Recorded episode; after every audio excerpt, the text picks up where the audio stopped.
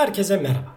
Bugün yarım kalan İlyad'ı bitirmeye karar verdim. Sözde çok önce bitirecektim ama paşa gönül kriterleri, hayat gailesi ve daha bir sürü şey nedeniyle bir de aslında gerçek sebep olarak işte unutmam nedeniyle o konu kalmıştı. Üzerine podcast boyunca eş dost dışında da dinleyicilerim oluştu.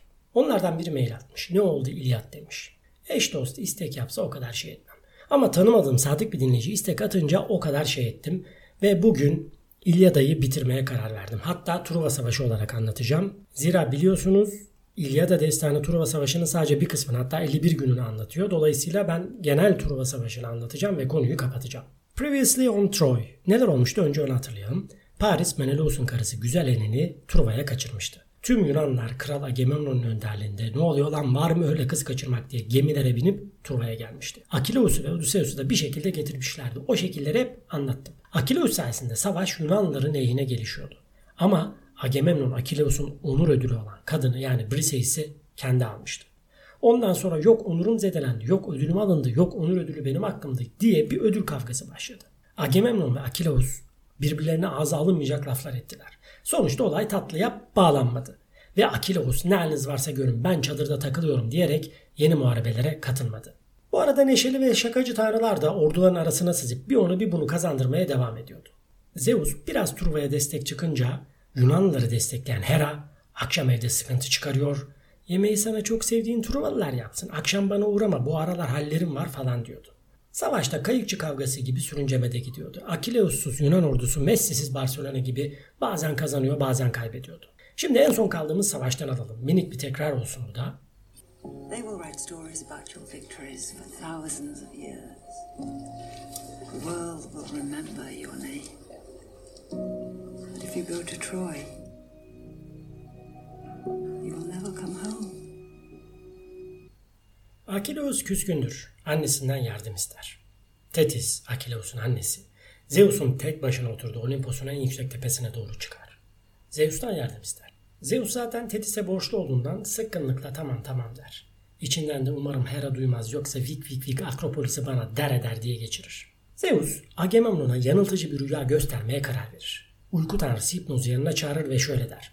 Git Agamemnon'a uzun saçlı Yunanları uyandırmasını, kendilerini iyi savunan Troyalılarla şimdi savaşırlarsa yenebileceklerini söyle. Hera bütün tanrıları Yunanların yanında durmaya ikna etti. Böyle söyle der. Hipnoz Agamemnon'un saygı duyduğu bir kişi olan Nestor kılığında Agamemnon'a görünür. Kalk kardeşim bu gece Truva'da partiliyoruz der. Bütün tunç giysili Yunanları hemen silah başına çağır. Çünkü Priamos'un Truva'sını almanın tam zamanı. Hera bütün ölümsüz tanrıların desteğini aldı ve Zeus'un da kararıyla Truva'nın sonu geldi. Uyanınca bu sözleri unutma. Bunu söyler hipnoz ve gider. Agamemnon uyanınca rüyasına inanır. Koşarak çadırından çıkar. Dostlar, krallar, kardeşlerim der. Ve sonra çadıra geri döner. Yarı çıplak dışarı atladığı için kendine kızar.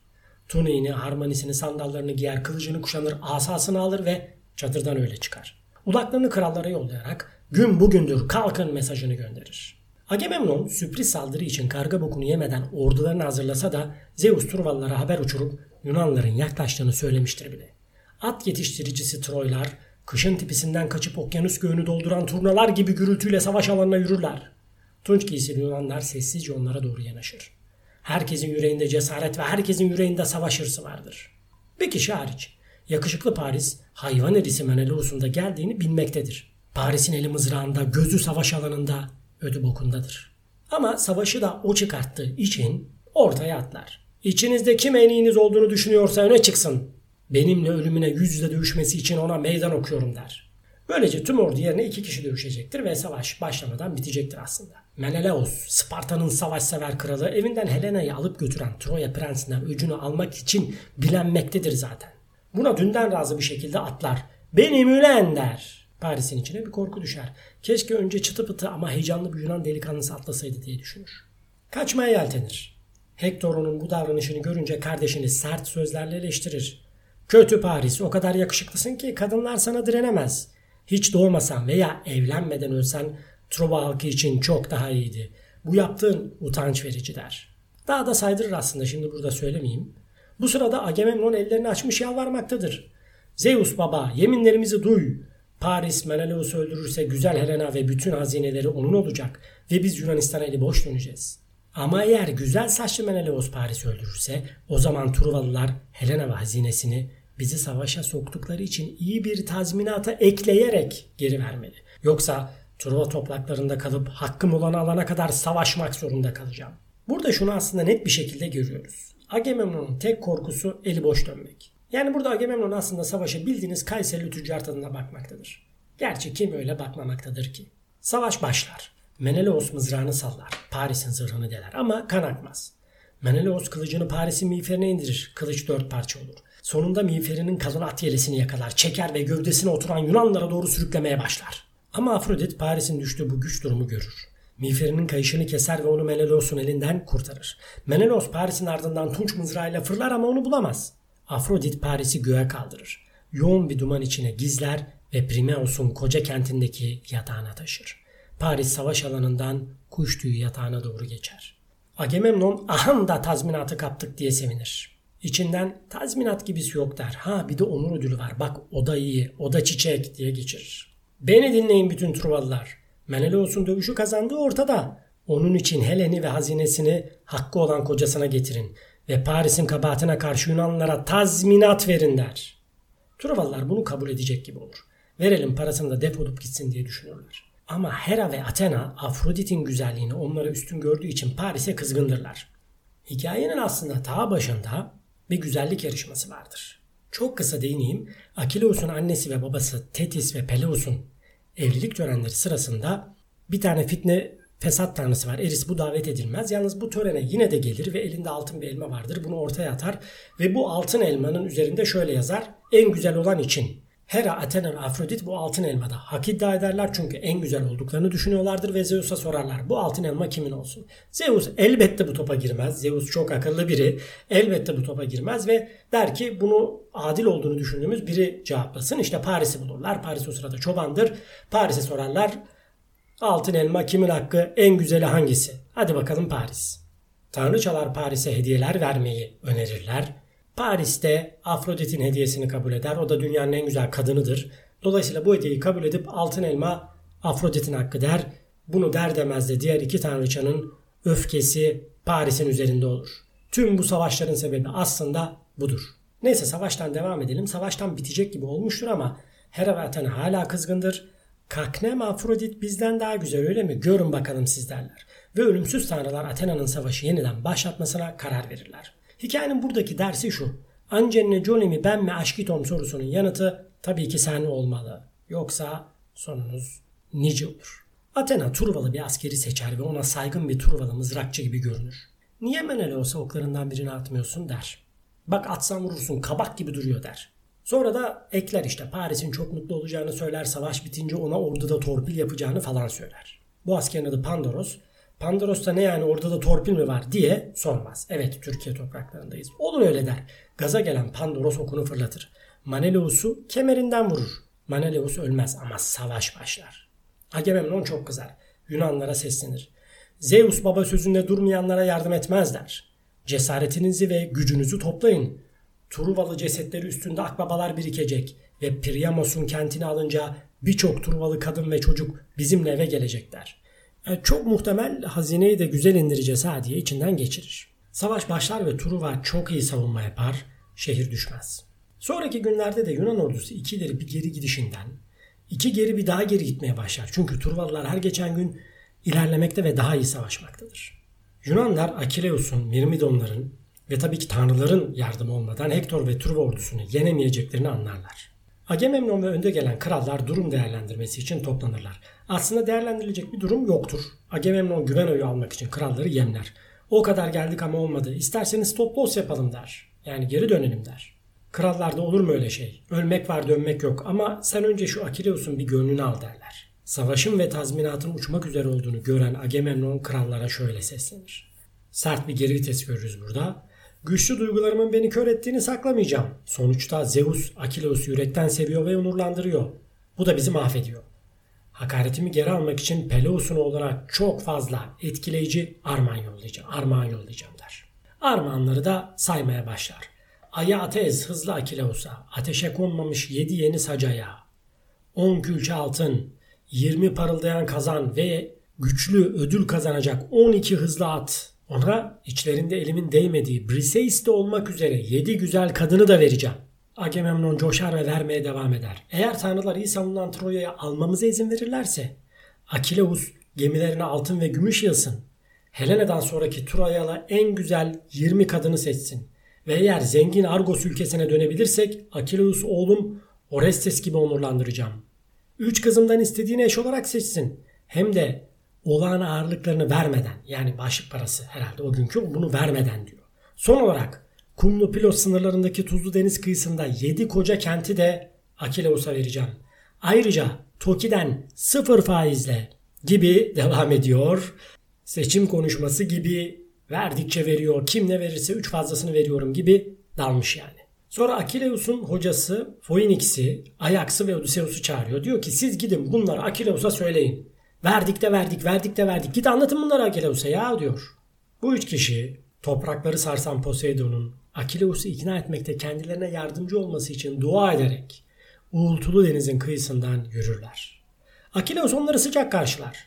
Hoş geldiniz der. Öfkeli de olsam siz benim en sevdiğim dostlarımsınız. Tunç giysili Yunanların bana çok ihtiyacı olmadı ki sonunda sizi bana yolladılar. Armağanların uzun listesini Akileus'a verirler. Akileus pek bir ilgi göstermez. Odysseus şöyle der. Eğer Atreus'un oğlundan ve armağanlarından o kadar nefret ediyorsan bari bizlere acı. Seni Tanrı gibi onurlandıracağız. Çünkü hem kendine hem bize büyük ün kazandıracaksın. Şimdi Hektor'u öldürebilirsin. Çünkü Yunanların arasında kendisine denk birinin olmadığını sanıyor. Akileus şöyle yanıtlar. Odysseus, bin bir düzenin adamı. Ne düşünüyorsam doğrudan onu söyleyeceğim. Ki benimle tartışmayın. Bir şey düşünüp başka bir şey söyleyen insanlardan değilim ve onlardan nefret ederim. Burada aslında Odysseus'a inceden her devrin adamı şeklinde giydirmiş. Neyse devam eder. Ne Agamemnon ne Tunç giysili başka bir Yunan beni savaşa dönmeye ikna edebilir. Çünkü dinlenmeden savaşan savaşçının hakkını veren yok. Evinde oturanla en iyi savaşan aynı armağanları alıyor. Korkak cesurla aynı biçimde onurlandırılıyor. Burada aslında hep Agamemnon'a çakıyor. Ve ölüm boş gezeninde çok çalışanın da kaderi. Savaşarak birçok kanlı gün geçirdim. Birçok uykusuz gece geçirdim. Odysseus bu arada sağlam yancı olduğundan başıyla oynarlar ve istesen bu turvanların var ya hepsini üst üste koyar yenersin gibi bakar. Akileus'uz kesmez devam eder. Agamemnon'u iyi tanıyorum sözünde durmaz. Beni bir daha kandıramayacak. Yardım etmem için de ikna edemeyecek. Armağanlarından da nefret ediyorum. Tuzlu denizin kumu toprağın tozu kadar çok olsalar da bunları kabul etmem. Ve Afrodit kadar güzel, Athena kadar zanaat işlerinde becerikli olsa da onun kızıyla evlenmem. İstemiyorum kardeşim der. Odysseus baş ve işaret parmağını birleştirip eliyle izah pozisyonu alır. Araya girip Aki bir dur bir izah edeyim diyecek olur. Akileus pis bakar. Odysseus izah konusunu es geçip peki kardeşim sen bilirsin sonuçta cillop gibi kızları kaçırıyorsun der. Akileus bir an durur. Rüzgar saçlı siyaset ustası Yüce Odysseus bana Arteus oğlu köpek suratlı Agamemnon'un yolladığı hediyeleri övme der. Bir an duraksar. Harbi mi lan kızlar o kadar güzel mi der. Odysseus lokum lokum gibisinden parmaklarını birleştirip ağzına götürür. Ama yüce gönüllü Akileus kararını vermiştir. Geri dönmez. Sadece aklı kalmış olabilir ama Homeros öpiklerinde böyle bir şeye rastlamıyoruz. Gerçi biraz evvel söylediğim bazı şeylere de rastlamıyoruz ama onlar da hikayenin akışına göre kendimi kaptırdığım yerlerde girdiğim anlar ona da yapacak bir şey yok artık. Tunç giysisiz yüce gönüllü Bülent Usta böyle buyurmuş deyin geçin. Ne diyorduk? Ödüller. Akileus'un ödülleri reddetmesi Yunan tarafında büyük üzüntüyle karşılanır. Akileus'un kendi canı isterse savaşa katılacağı yoksa çekip gideceği anlaşılmıştır. Tunç zırhlı cesur Yunanlılar yine de savaşmaya karar verir. Dur bakalım belli mi olur bir joker gelir bir şey olur altı altı gelir diye savaşa devam ederler. Ancak Truvalılar deli gibi savaşmaktadır. Hektor ve askerleri Şavi Nestia gibi paslaşarak Yunan defansının arkasına sarkıp can almakta, kelle kopartmaktadırlar. Yunanlıları sahilde sıkıştırırlar ve gemilerini yakmak için hazırlığa başlarlar. Bu arada bazı Yunanlar kaçmak için çoktan gemilerine binmiştir bile. Savaşın seyrini değiştiren olay ise şudur. Patroklos Yunanların düştüğü durumdan çok etkilenir ve Akileus'un çadırına doğru koşar. Patroklos ağlamaktadır. Hatırlayın Truva filminde Akileus ve Patroklos arasında bir yakınlık varmış gibi hissettirilmişti. Akileus Patroklos'a kılıç dersi veriyor ve mentorluk yapıyordu. Antik Yunan'da aşk podcast'imi dinlediyseniz bunun ne demek olduğunu çok iyi anlarsınız. Zira orada açıkça belirtmiştim. Bu tarz bir aşk ilişkisinde daha yaşlı olan mentorluk da yapardı. Kısacası Patroklos, Akileus'un hem sevgilisi hem de silah arkadaşıydı. Truva'ya dönelim. Akileus Patroklos'a sorar. Patroklos sevgili dostum, annesinin yanında koşturan kız çocuğu gibi niye alıyorsun? Senin veya benim babamın öldüğünü mü duydun? Olimpiyatlarda tek geçtiğin at sonuncu mu geldi? Yoksa savaş alanında öldürülen tunç giysili Yunanlara mı ağlıyorsun? O zaman yüce yürekli Patroklos Akileus'a Yunanların durumunu ve kendisinin Akileus'un yerine geçerek Mirmidonlara önderlik edip onları savaşa sokmak istediğini anlat. Aslında kendi ölümünü istediğinin farkında değildi. Patroklos'un sözleri Akileus'un yüreğine eşledi ve ona yanıt verdi. Sevgili Patroklos, beni savaştan uzak tutan annemin kehaneti değil, sadece benim dengim olan birinin, benden daha fazla iktidar sahibi diye benim onur ödülümü almasına göz yummam. Sonuna kadar öfke beslemem ama Hector benim gemilerimi yakmaya kalkışırsa o zaman savaşa girerim. Daha önce savaşa girmemeye yemin ettim. Ama diye yumuşadı Akileus. Eğer isteğin buysa zırhımı omuzlarına geçir. Savaş sever Mirmidonları al ve onları kendin savaşa sür. Truvalıları koca karınlı gemilerden uzaklaştır. Çünkü gemileri yakarlarsa Yunanlar bir daha evlerine dönemez. Patroklos Akileus'un zırhını giyip Mirmidonlarla ayrılmaya hazırlandığı anda Akileus Zeus'a dua etti. Olimpos'un efendisi, geçmişte dualarımı duydun. Bana onur verdin ve Yunanlara yakım getirdin. Şimdi duamı yine duy. En sevdiğim arkadaşımı Mirmidonlarımla birlikte savaşa gönderiyorum. Ona başarı ve ün sağla. Ama Truvalıları koca karınlı gemilerin yanından sürünce yara almadan benim yanıma da dönsün. Mirmidonlar savaş sever Patroklos önderliğinde cepheye daldılar. Truvalılar Patroklos'u Akileus'un parlak zırhı içinde görünce yüreklerine korku düştü. Mirmidonlar cesurca savaşıyordu. Patroklos da önlerinde kelle alıyor insan öldürüyordu. Truvalılar savaşarak geri çekiliyordu. Patroklos ise düşmanlarını öldürerek ilerliyordu. Mızrağı ve parlak zırhıyla adeta kan içen bir canavara dönmüştü. Ancak kaderinde Truva'yı almak yoktu. Apollon yanında belirip sırtına dokundu. O an zırhı ve silahları parçalandı. Tam o an savaş alanında karşısında Hektor belirmişti. Hektor mızrağını Patroklos'a sapladı. Patroklos kanlar içinde yere düştü. Ölmeden önce Hektor'a baktı ve ''Sen de uzun yaşamayacaksın Hektor. Senin kaderin Akileus tarafından öldürülmek. Şu an bile ölümün çok yakın. Bu sözlerle gözlerini yumdu ve Hades krallığına doğru yola koyuldu. Bu arada Hades için verimli bir gün oluyordu. Hector ölü Patroklos'a baktı ve şöyle seslendi. Niçin ölüm kehanetinde bulunuyorsun? Belki Peleus oğlunu ben öldürürüm. Sonra Akileus'un parlak zırhını çözüp aldı. Patroklos'un cesedini de alacaktı ama Ajax duvar gibi kalkanıyla cesedi korudu. Tunç giysili Yunanlar Truvalılarla Akileus'un en yakın dostunun cesedi için saatlerce savaştılar. Bir o yana bir bu yana uzatılarak çekilen ceset ihalesi Yunanlarda kaldı. Cesedi Yunan kampına geri getirdiler. O dönemde ceset önemli. Hem onurlu bir şekilde öte dünyaya gönderilmesiyle ilgili hem de ceset üzerinden fidye istenebiliyor. O nedenle özellikle rütbeli askerlerin cesedini öldüren taraf kendi kampına götürüyor ve fidye anlaşması için bekletiyor. Haber Akileus'a ulaşınca Akileus acılar içinde kıvrandı. Artık tek amacı Hektor'dan intikam almaktı. Annesi Tetis savaşa gitmemesi için onu ikna etmeye çalıştı. Savaşa girersen senin kaderinde ölmek de dağlayarak.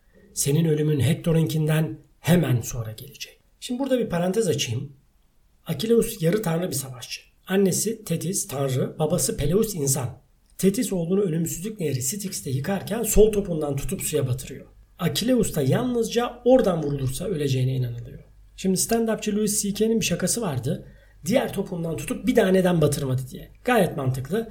Biz sanıyoruz ki Tetis topuğundan tuttu batırdı ve sonra hadi bakayım diye dağ ovaya saldı. Öyle bir şey olmadı. Aslında Tetis önceki çocuklarını da ölümsüz yapmak isterken yanlışlıkla öldürmüştü. Bu nedenle Akileus'un insan olan babası Tetis'in diğer çocuklarını öldürdüğü gibi Akileus'u da öldürmesin diye Tetis Akileus'u nehre sokup, sokup çıkarttıktan sonra bir daha sokmadan hemen yakaladı ve götürdü. Akileus'u kaçırdı yani. Şimdi stand-up konusunda Baturay'la bir sohbetimiz olmuş. Yine bir podcast yapmıştık. Orada çok güzel bir laf etmişti Baturay. Komedyen her şeyden biraz bilmeli diye. Çok derin bilirse onun şakasını yapamaz demişti. Çok mantıklı. Louis C.K.'nin de bu kadar derin bilmediğini buradan anlıyoruz. Bu detayı bilse zaten bu şakayı yapamazdı. Parantezi kapatıp devam edelim. Akileus Yunan ordusuyla birlikte Truva'ya yürümeye başlar. Daha doğrusu koşmaya başlar. Karşısına çıkan Truva askerlerini kılıçtan geçirir. Ruhlarını Hades'e yollar ve Truva surlarına kadar gelir. Truva surlarının önünde Akileus Hektor'u görür ve peşinden koşar. Burada bir koşma kovalamaca görürüz. Hektor aslında onurlu bir şekilde savaşmak, ölecekse ölmek istemektedir. Ancak Akileus'un kararlılığı onu başta korkutur. Tüm ailesi surlardan bağırır ve içeri gelmesini ister. Hektor surların ardına dönmez. Bu sırada Olimpos'ta Zeus aslında Hektor'a sempati duymaktadır. Ama diğer tanrıların çoğu yarı tanrı Akileus'tan yanıdır. Zeus altın terazisini kaldırır ve iki kefesine de ölümü koyar. Birine büyük savaşçı Akileus'un ölümünü, ötekine insan kesen Hektor'un ölümünü. Teraziyi ortasından tutunca Hektor'un kaderini taşıyan kefe ağır basar. Artık Apollo'nun Hektor'u terk etmesi gerekmektedir. Çünkü bir tanrı ölüm gününde bir ölümlüye yardım etmez. Apollon sahneyi terk ederken Athena ortaya çıkar. Önce Akileus'a giderek bekle burada Hektor gelecek ve zafer bizim olacak der. Sonra Hektor'un yanına gider ve tanrı benzeri Hektor'u Akileus'la savaşması için kandırır. Hektor Peleus'un oğluna yaklaşır. Artık senden kaçmayacağım Akileus der. Ama önce ölümsüz tanrılardan şu söze tanık olmalarını isterim. Eğer Olimpos'un efendisi Zeus bana seni yenme gücünü verirse sana iyi davranacağım. Senin görkemli zırhını çıkardıktan sonra ölü gövdeni dostlarına vereceğim ve senden de aynı sözü vermeni bekliyorum der. Evet evet yine ceset kimde kalacak sorunsalı. Burada tabi hafiften Hektor'un sonunu bilerek bu anlaşmaya gittiğini düşünebiliriz. Akileus'un cevabı olumlu değildir. Bana bunlardan söz etme Hektor. Aslanla insanın, kurtla kuzunun birbirine söz vermeyip sürekli kötülük düşünmesi gibi bizim de birbirimize arkadaş gibi davranmamız ve bir şeye söz vermemiz olanaksız. Onun yerine savaştaki bütün cesaretini, gücünü ve yeteneğini topla çünkü ölmek üzeresin. Artık kaderinden kaçamazsın. Çünkü Zeus'un parlak gözlü kızı Athena benim mızrağımla senin canını alacak. Akileus mızrağını fırlatır, Hektor çevik bir hareketle kaçar, mızrak yere saplanır ama Athena top toplayıcı çocuk gibi mızrağı alır ve Akileus'a geri verir. Hektor, vuramadın Akileus, benim kaderimi de bilemedin çünkü o senin kaderindi. Böyle söyleyip mızrağını fırlatır ama mızrak Akileus'un kalkanına çarpar ve uzağa düşer. Hektor başka bir mızrak için çevresine bakınır ama bulamaz. Ona bir mızrak getiren yoktur daha doğrusu. O an Athena'nın onu kandırdığını anlar. Madem öleceğim şerefli ölmeliyim diyerek kılıcını çeker ve Akileus'a saldırır. Akileus zırhlar içinde kendisine doğru koşan Hektor'un tek açık alanı olan boğazını nişanlar ve mızrağı fırlatır. Hektor Akileus'a yaklaşmadan vurulur ve yere düşer. Akileus bağırır. Hektor, insanları kesen adam. Patroklos'u öldürürken aptallık ettin. Şimdi Patroklos hak ettiği gibi gömülecek ama senin gövden kurda kuşa yem olacak. Erdemli savaşçı Hektor ölüp ruhu Hades krallığına giderken Akileus cesedi arabasının arkasına bağlar ve Yunan saflarına doğru gider. Truva surlarında ağlamalar ve ağıtlar hakimdir. Priamos, dostlarım beni seversiniz ama bırakın tek başıma kentten çıkayım. Ovadan geçip Yunanların gemilerine gideyim. Orada bu kötü adama yalvarıp oğlumuzun cesedini isteyeceğim. Belki yoldaşlarının yanında utanır. Bu yaşlı halimle bana acır. O da benim gibi bir baba der. Akileus ise halen Patroklos'un yasını tutmaktadır. Çadırın önünde Hektor'un cesedi intikamının bir nişanesi olarak durur. Ancak tanrılar arasında da anlaşmazlık çıkar. Zeus Hektor'un cesedine yapılan bu zulme kızmıştır. Ama Athena ve Hera'nın Truvalılara ve kendilerini güzel seçmeyen Paris'e kızgınlıkları devam etmektedir. Paris'e ne bakıyorsunuz? Süha Özgermi mi bu adam? Güzellik yarışması dediğin daha çok jürili olur. Tek jüri falan olmaz. Diyerek aslında bunları demeyerek ama illa bir şeyler diyerek Athena ve Hera'yı ikna eder Zeus. Onlar ikna olduktan sonra Tetis'i görevlendirir. Git oğlunla konuş, cesedi artık gezdirmesin der. Tetis oğlunun yanına gelir. Olimpos'un efendisi Zeus'tan haberci olarak geldim. Bütün ölümsüz tanrılar kızgın. Çünkü doğru dürüst gömülsün diye Hektor'un cesedini geri vermedin. Ölü fidyesini kabul et ve onu geri ver der. Bu sırada yüce gönüllü Priamos, pahada da yükte de ağır armağanlar hazırlar. Truva Ovası'nı aşıp Yunanların gemilerine doğru gider. Yanına Hermes gelir. Priamos'a şu anda hepimizin aklında olan sorunun cevabını verir. Ceset acaba günlerdir kokmuş mudur? Gerçekten de bunun cevabını verir yalnız. Homeros'un bu detayı bile düşünmesine miğfer çıkartıyorum. Hermes, tanrıların Hektor'un cesedini zamanın bozgunundan ve Akileus'un kötü davranışından koruduğunu anlatır. Akileus'un çadırına varınca Hermes Priamos'u terk eder ve Olimpos dağına döner. Yaşlı kral çadıra girer. Akileus'un önünde eğilir. Tanrı benzeri Akileus, babanı anımsa. O da benim gibi yakında yaşlı biri olacak. Sen yaşarken onun yüreği neşe dolu. Bana gelince elli çocuğun babası da olsam sen en iyisini öldürdün. Akileus acıyla ve Priamos'a yakınlık duyarak ağlar. Sonra konuşurlar, birbirlerine kızmazlar. Zira o gece, o çadırda, hayatlarında en sevdikleri kişileri kaybeden talihsizlerdir aslında. Birbirlerini anlarlar. Akileus armağanları, aslında fidye, alır ve Priamos'a cesedi verir. Hektor'a yakışan bir tören yapın der. 10 gün boyunca Yunanların saldırmayacağını, Agamemnon'u da buna ikna edeceğini söyler. Büyük savaş Hektor için şanına yakışan bir cenaze töreni düzenlenir. Ve İlyad destanı şu sözlerle son bulur. İşte böyle yapıldı atları iyi süren Hektor'un cenaze töreni. Son cümle budur. Hemeros'un meşhur İlyad'ı artık bitti. Ama Truva Savaşı'nı anlatan başka epikler destanlar da vardı. Miletos'la Aktinos, Vergilius, Leşes. Ben bunları toplulaştıran Dona Rosenberg'in özeti üzerinden devam edeceğim. Kısaca zaten tüm hikayeyi toplayacağım şimdi. Tetis'in söylediği gibi Akileus, Akaların en güçlü savaşçısı, Truva kapıları önünde Truva askerlerini kılıçtan geçirirken Paris'in salladığı bir okun topuna gelmesiyle ölür. Paris okçu olarak bilinir ama kötü bir nişancı mı yani onu bilmiyoruz. Kafasına attığı bir buçuk metre farkla topunun üstüne aşil tendonuna geldi ok. Yoksa zayıf noktasını biliyor muydu? Biliyorsa diğer Truvalılar neden tendona çalışmadı? Aklımda deli sorular var. Burada Homeros ve diğer epiklerde bir şeye rastlamıyoruz. Daha doğrusu ben rastlamadım. Şimdi rastlayan biri çıkabilir. Tüm epikleri de okumak imkansız aslında. Neyse ben devam edeyim. Akileus'un ölümü Yunan askerlerinin moralini çok bozar. Savaşın devamında Yunanlar büyük Truva surlarını aşamazlar. Sonunda Kurnaz Odysseus'un aklına bir fikir gelir. Yunanlar savaşı kaybetmiş gibi gemilerine biner ve giderler. Geride ise büyük bir tahta at bırakırlar. Truva savaşı kazanmıştır, şehir ayaktadır. Tahta atın tanrılara sunulan bir barış simgesi olduğunu düşünüyorlar. Ayrıca zaferlerinin de dev bir nişanesidir. Bu nedenle atı alıp surların içine çekerler. Ve eğlence başlar. Truvalılar şarabın dibine vurdukları danslı çalgılı bir kutlamaya başlarlar. Bu sırada atın içine saklanan Yunan askerleri gece çıkarlar ve kentin kapılarını açarlar. Gemilerine binip gidiyormuş gibi yapan ordu ise iki tur atıp geri gelmiştir. Yunan ordusu açık kapıdan akın akın içeri girer. Surların ardında dönemin en büyük katliamlarından biri yaşanır. Truva hazinesi ve kadınları savaş ganimeti olurken erkekleri de kılıçtan geçirilir. Ve Truva düşer. Evet sayın dinleyici, İlyada döneminin olduğu kadar tüm insanlık tarihinin en önemli eserlerinden biridir. Bize aşkı, hırsı, savaşı ve erdemi epik bir dille hiç eskimeyen bir canlılıkla anlatır. Sizden ricam dinlemediyseniz bu podcast'in mitoloji nedir bölümünü dinleyin. Mitlerin zamansız öğretiler olduğunu ve binlerce yıl önceden bize halen söyleyecekleri şeyler olduğunu ve olacağını göreceksiniz. Şimdi Dionysos'la bir randevum var. O nedenle size iyi geceler diliyorum. Bir sonraki bölüme kadar hoşçakalın.